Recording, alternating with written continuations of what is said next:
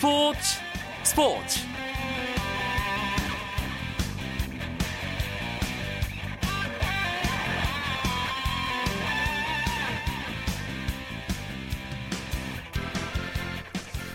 안녕하십니까. 월요일 밤 스포츠 스포츠. 아나운서 이광용입니다. 대한민국 축구 국가대표팀이 2014 브라질 월드컵을 위해 소집됐습니다 공격수 박주영과 김신욱, 미드필더 기성용과 이청용 등 9명이 오늘 1차로 파주 국가대표 트레이닝센터 입소했고 나머지 선수들도 내일부터 순차적으로 합류해 컨디션 회복에 중점을 둘 계획인데요. 대표팀 코칭 스태프들과 선수들은 모두 짙은색 정장에 전원이 가슴에 노란 리본을 달고 소집에 응했습니다. 전 국민적인 관심이 모아지는 축구대표팀의 첫 소집에서 국민들을 위로하고 브라질 월드컵 16강을 다짐하는 뜻이었는데요. 이렇게 한국 대표팀의 브라질 월드컵은 비장한 분위기 속에서 침착하게 시작됐습니다. 결과도 물론 중요하지만 월드컵이 끝날 때까지 선수들 모두 부상 없이 최선을 다해주길 바라면서 월요일 밤 스포츠 스포츠 시작하겠습니다. 먼저 오늘 들어온 주요 스포츠 소식부터 정리해드립니다.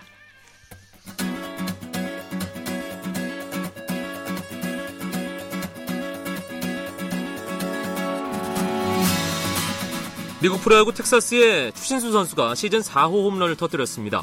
추신수는 보스턴 레드삭스와의 홈 경기에서 1번 타자 좌익수로 출전해 4회 왼쪽 담장을 넘기는 한 점짜리 홈런을 쳤습니다. 지난 2일 LA 에인절스전 이후 9일 만에 나온 시즌 네 번째 홈런이었습니다. 하지만 추신수는 나머지 타석에서는 모두 삼진 아웃당했고 팀은 5대2로 졌습니다. 추신수의 시즌 타율은 3할 3푼 3리, 출루율은 4할 6푼 5리입니다. 허정무 전 축구 국가대표팀 감독이 브라질 월드컵 축구대표팀의 단장으로 임명됐습니다. 대한축구협회는 2010 남아공 월드컵에서 한국 축구 사상 최초로 원정 16강의 쾌거를 이뤄낸 허정무 전 감독의 경험과 능력을 바탕으로 이번 대회에서도 좋은 성적을 내고자 허정무 전 감독을 선수단장에 임명했다고 밝혔습니다. 축구협회는 송준섭 주치의 등 역대 최다 규모인 지원 스태프 23명도 함께 선임했습니다. 다음 달 브라질 월드컵에 나설 알제리 축구대표팀 30명의 예비 명단이 알제리 언론에 의해 공개됐습니다. 알제리의 축구 매체인 콩페티시옹은 할리호지치 감독이 스페인 발렌시아의 페굴리를 포함한 30명의 예비 명단을 확정했다고 보도했습니다. 30명의 예비 명단에는 페굴리를 비롯해 포르투갈 스포르팅 리스본의 슬리마니, 이탈리아 인터밀란의 타이데르, 잉글랜드 토트넘의 벤탈랩 등 유럽파들이 대거 이름을 올렸습니다. 알제리 대표팀은 이달 말 스위스로 전지 훈련을 떠나고 아르메니아, 루마니아와 잇따라 평가전을 치릅니다. 아틀레티코 마드리드와 FC 바르셀로나의 스페인 프로축구 정규리그 우승 향방이 시즌 최종전에 가서야 결정되게 됐습니다. 리그 1위 아틀레티코 마드리드가 프리메라리가 37라운드 말라가와의 홈 경기에서 1대1로 비기면서 승점 89점으로 1위를 지켰지만 2위인 바르셀로나와 승점이 석점 차여서 시즌 최종전 결과에 따라 우승팀이 가려지게 됐습니다. 아틀레티코 마드리드와 바르셀로나는 마지막 38라운드에서 맞대결을 하기 때문에 바르셀로나가 이 경기에서 이긴다면 우승을 하게 됩니다. 한편 잉글랜드 프로축구 맨체스터 시티가 웨스트햄전에서 나스리와 콤파니의 연속골로 2대 0으로 승리하면서 2위 리버풀을 승점 2점 차로 제치고 2년 만에 프리미어리그 우승을 차지했습니다.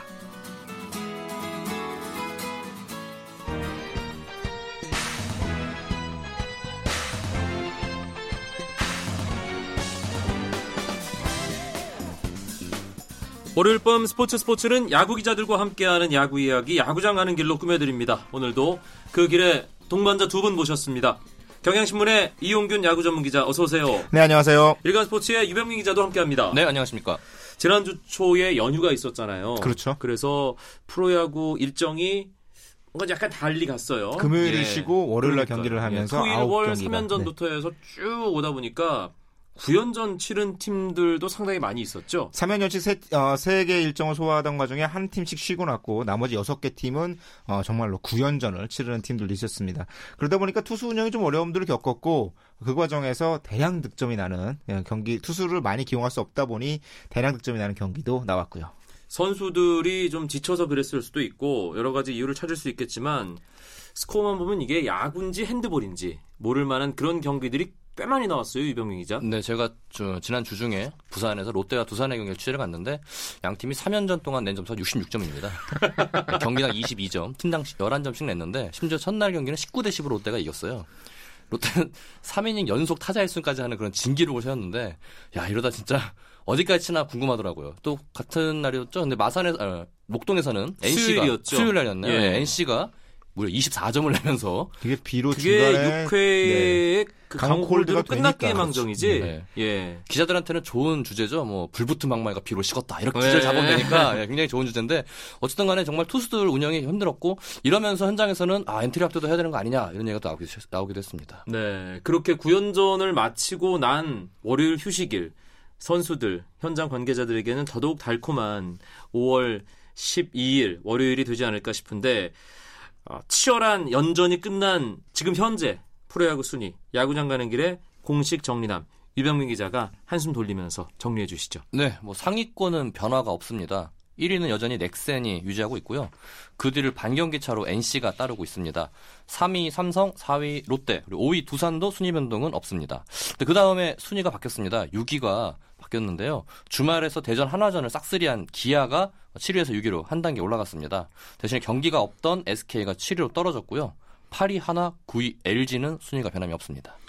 작년에 그랬잖아요. 네, 네. 상위권 순위가 다닥다닥 붙어 있으면서 정말 연전 한 번 바뀌고 한 주 지나면 1위부터 한 5위까지가 뒤죽박죽이 되는 그렇죠. 그런 상황이 있었는데 지금 2014 시즌 5월 이제 중순으로 접어드는 시점에 순위표도 약간 그 비슷한 느낌입니다. 1위부터 다닥다닥 붙어있죠? 7위까지가 다섯 네. 게임 차밖에 나지 않고요. 8위 한화가 약간 뒤에 있고 하지만 LG는 조금 시간이 걸리지 않을까. 예, 위쪽으로 따라 붙으려면 예, 그런 분위기인데요.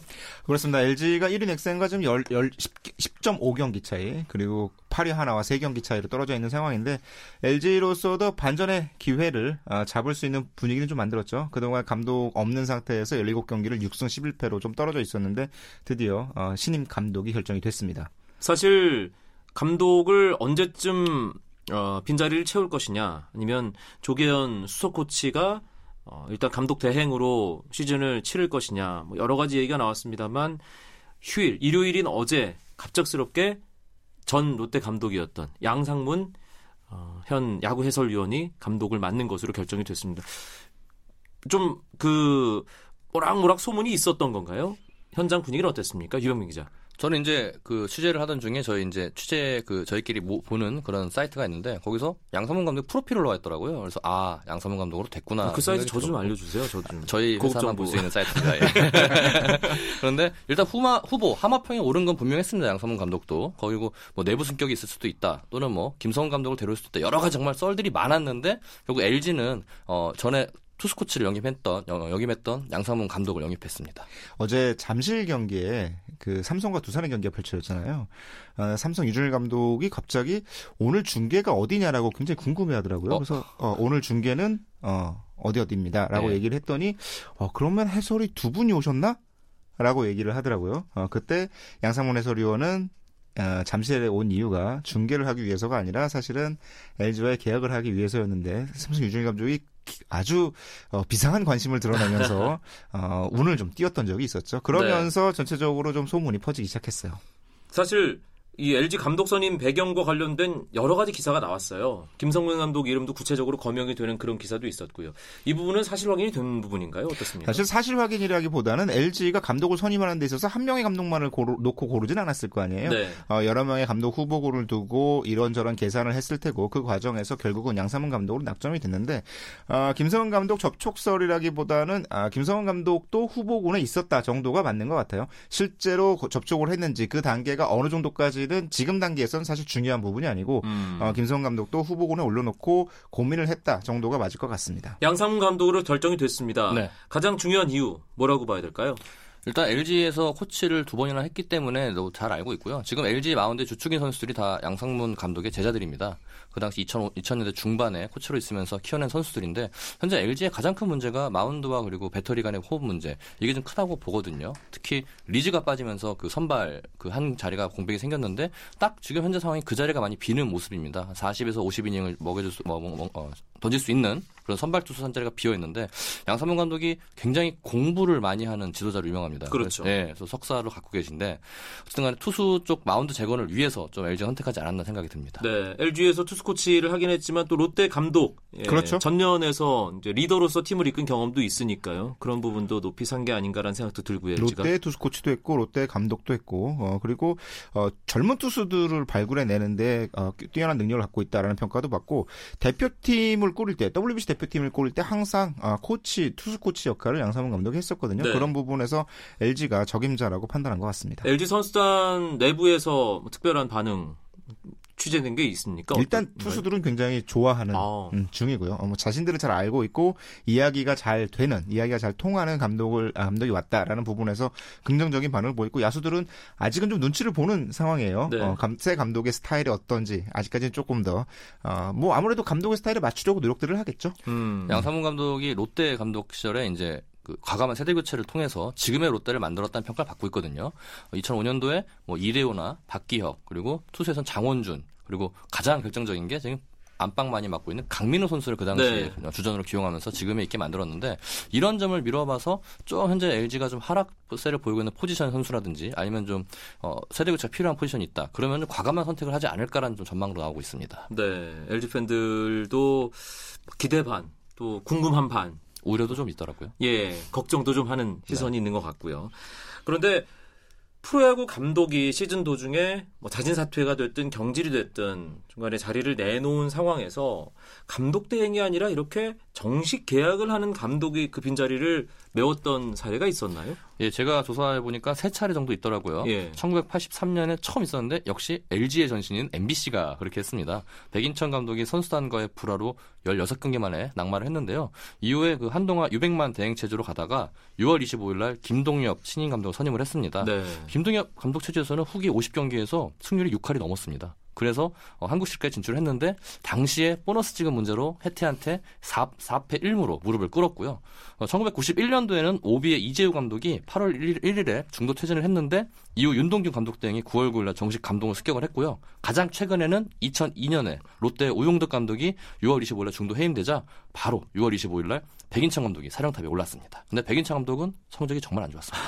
그랬군요. 네. 사실 조기현 수 코치가 감독 대행이 돼서 남은 시즌 팀을 이끌 것이다라는 전망도 상당히 많이 있었습니다. 네. 양상문 감독이 새로 선임되면서 그렇다면 조기현 수석은 어떻게 되는 것이냐, 팀을 떠나는 것이 아니냐, 뭐 그런 얘기도 있었는데 이군 감독을 맡는 것으로 정리가 되더군요. 오늘 발표를 했죠. 네.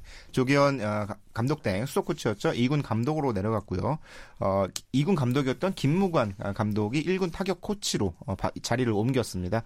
아, 그리고 그 밖에 손인호 2군 코치가 1군 타격 보조 코치로 올라왔고 배터리 코치도 맞교대가 있었거든요. 어, 2군에 있던 김정민 코치가 1군으로 올라오고 장광호 코치가 2군으로 내려가고 나머지 코칭 스태프는 그대로 자리를 지- 지켰고요. 네, LG 트윈스 새 감독 선임 과연 지금 최하위에 부진에 빠져 있는 LG에게 어떤 변화를 줄지 그 부분이 오늘 야구장 가는 길에 본격적인 이야기거리가 되겠습니다. LG의 새로운 출발 양상문 체제 잠시 후에 계속 이야기 나누겠습니다. 경향신문의 이용균 야구 전문 기자, 일간스포츠의 유병민 기자와 야구장 가는 길 꾸며드리고 있습니다. 쳤다 하면 홈런이고 슛 골이고 각본 없는 한편의 드라마. 그것이 바로 그것이 바로 손에 잡힌 우승 트로피. 목에 걸린 그 배달. 너와 내가 하나 되는 그것이 바로 그것이 바로 그것이 바로 꿈꾸던 스포츠. 꿈꾸던 스포츠.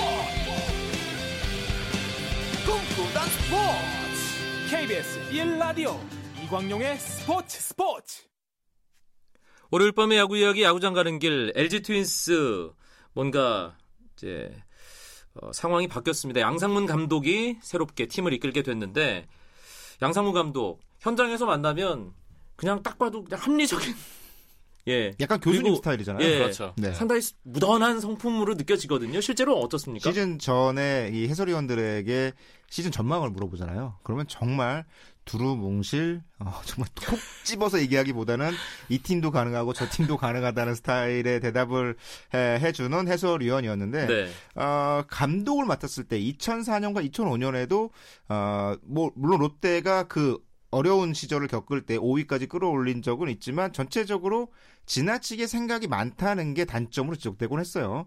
어, 생각이 너무 많아서 투수, 투수 교체 타이밍이 늦다라는 것이 주변의 평가였는데 어, 지금은 그 부분에서 오히려 과거의 경험이 어, 지금의 어, 약이 되지 않을까라는 평가들이 나오고 있거든요. 그러니까 합리적인 판단을 통해서 정확한 판단을 하지 않겠나 이런 기대들을 하고 있습니다. 옛날의 경험이 시행착오가 된다면 도움이 될 텐데 그런 스타일이 뭔가 바- 변화가 없다면 지금 LG에게는 생각이 너무 많은 게 엄청난 단점으로 작용할 수도 있잖아요. 그럴 것 같은 게 지금 이제 양성훈 감독도 얘기하는 게 투수들이 좀 생각이 많아 보인다. 그리고 위기 상황에서 적극적이 못하다. 또 진단을 내렸더라고요.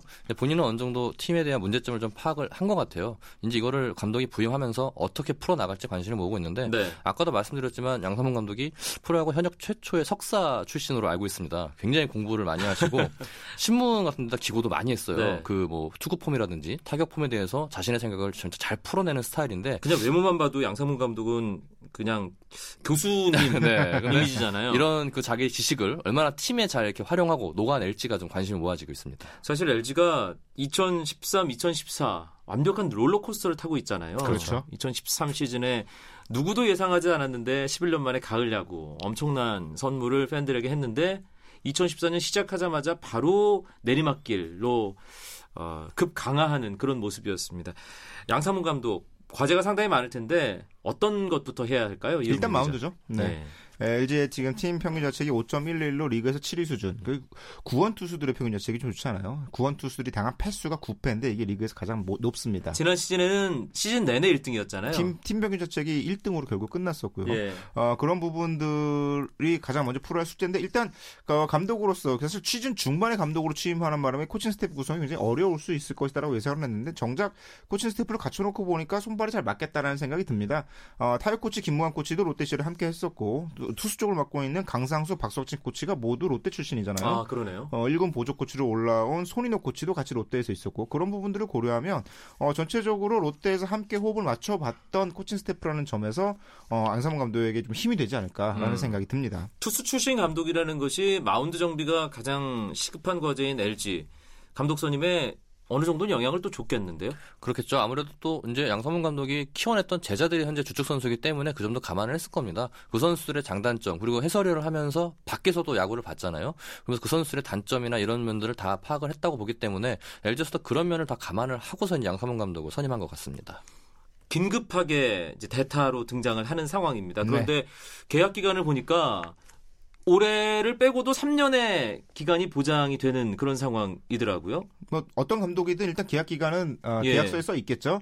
하지만 지켜지는 경우는 많지 않은 게 사실 아하. 한국 프로야구의 현실입니다. 양상문 감독이 일단 계약 기간을 충분하게 채우면서 뭔가 자신만의 야구를 LG에서 보여주기 위해서 또 따로 준비를 또 해야 될 텐데 네. 얼마나 갈 수 있을까에 대한 걱정이 벌써부터 나오는 것도 어쩔 수 없는 부분이긴 해요. 그게 이제 LG 감독의 숙명이기도 네. 한데요. 아, 사실은 가장 큰 우려와 두려 어, 문제는 어, LG가 이 현장 위주의 결정이라는 표현을 쓰는데 사실 그 현장 위주의 결정이라는 게 자칫 감독에게 책임을 떠넘기는 모양새가 될 수 있거든요.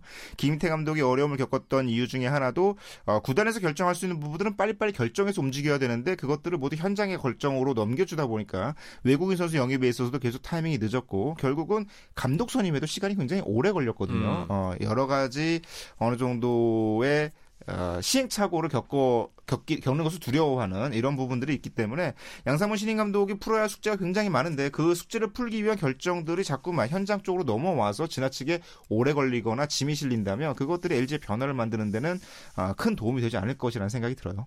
야구장 주변에서 이제 취재를 하는 기자분들이 가장 잘 아시겠지만 사실 현장에서 해야 할 일을 현장에 제대로 하고 네. 또 지원 스탭들이 해야 할 일을 지원 스탭들이 뭐 알아서 척척 해주는 그런 팀이 가장 바람직한 이상적인 그런 모델인데 현장에 해야 할 일을 프런트에서 간섭을 하고 또 프런트가 해야 할 일을 또 현장에서 월권을 하고 이런 팀들의 사례를 또 많이 보지 않습니까? 또그 그렇죠. 중에 대표적인 케이스가 LG가 잘 안 되던 그런 시절이라는 그런 뭐 이런저런 얘기들도 많이 들었고요. LG가 예. 실제로 2000년대 이어서 이후에 이제 감독이 계약 기간을 채운 건 김재박 감독이 유일하다고 하더라고요. 다 이제 중도 어, 퇴진을 하거나 또 프런트 성적 부진으로 중도 퇴진을 하거나 또 프런트와의 불화로 인해서 그만둔 경우가 있었는데 심지어는 프런트도 싹 물갈이가 되는 그런 네, 그러니까. 일도 있었고요. 그렇습니다. 예. 자주 변화가 있다 보니까는 좀 손발이 안 맞는 모습을 여러 번 보였습니다. 하지만 작년 같은 경우에는 프런트가 가급적 현장을 많이 존중을 했다고 해요. 그러면서 이제 현 장에 많이 힘을 실어줬는데 문제는 이게 이제는 자기들이 할 것도 현장으로 다 넘어가는 그런 모습을 보이니까 어쩔 수 없이 이제 이렇게 됐는데 이제 결정을 해야 될 것 같습니다. 양성문 감독도 현장에서 밖에서 보면서 LG 프런트 상황을 알기 때문에 요구할 건 요구하고 또 어, 받을 건 받을 거 이렇게 하면서 잘 풀어나가는 게 양성문 감독이 앞으로 숙제인 것 같습니다. 네, 첫 단추를 잘 꿰는 게 무엇보다 중요할 것 같습니다. 양상문 감독. 물론 팀을 제대로 파악하는데 시간이 걸리겠습니다만 당장 양상문 감독의 LG가 치러야 할 첫 경기가 내일부터 있을 화수목 주중 3연전인데 이게 참 공교롭네요. 상대가 참, 롯데예요. 네, 이렇게 참 될 거라고 시나리오 만들 수도 없는 건데 네. 롯데가 지금 오늘 막 서울에 올라왔습니다. 이제 여장을 풀었는데 내일 이제 롯데가 전 감독이었죠. 롯데 감독이었는데 롯데 선수들도 지금 되게 기대하고 있다고 해요. 제가 물어봤는데 강민호 선수 같은 경우에는 양상문 감독을 아버지라 부릅니다. 어. 예, 자기가 모시는 20명의 아버지 중에 여덟 번째 아버지라고 이렇게 얘기를 하는데 예, 강민호 선수는 아버지가 한 20분 되시고 20분이고 브라더가 형이, 예. 형이 한 150명 정도 예, 그 정도 된다고요. 예. 예, 그렇게 얘기하는데 그러면서 굉장히 축하드리며 또 열심히 하겠다는 또 다짐을 한다고 해요. 이것도 이제 LG 같은 경우에도 지금 분위기가 안 좋기 때문에 감독이 새로 왔기 때문에 분위기 반전을 위해서라도 또 팀이 한 뭉칠 걸로 보입니다. 또 롯데는 지금 최근 주전들이 부상을 당해가지고 좀 전력이 하락세를 보이고 있거든요.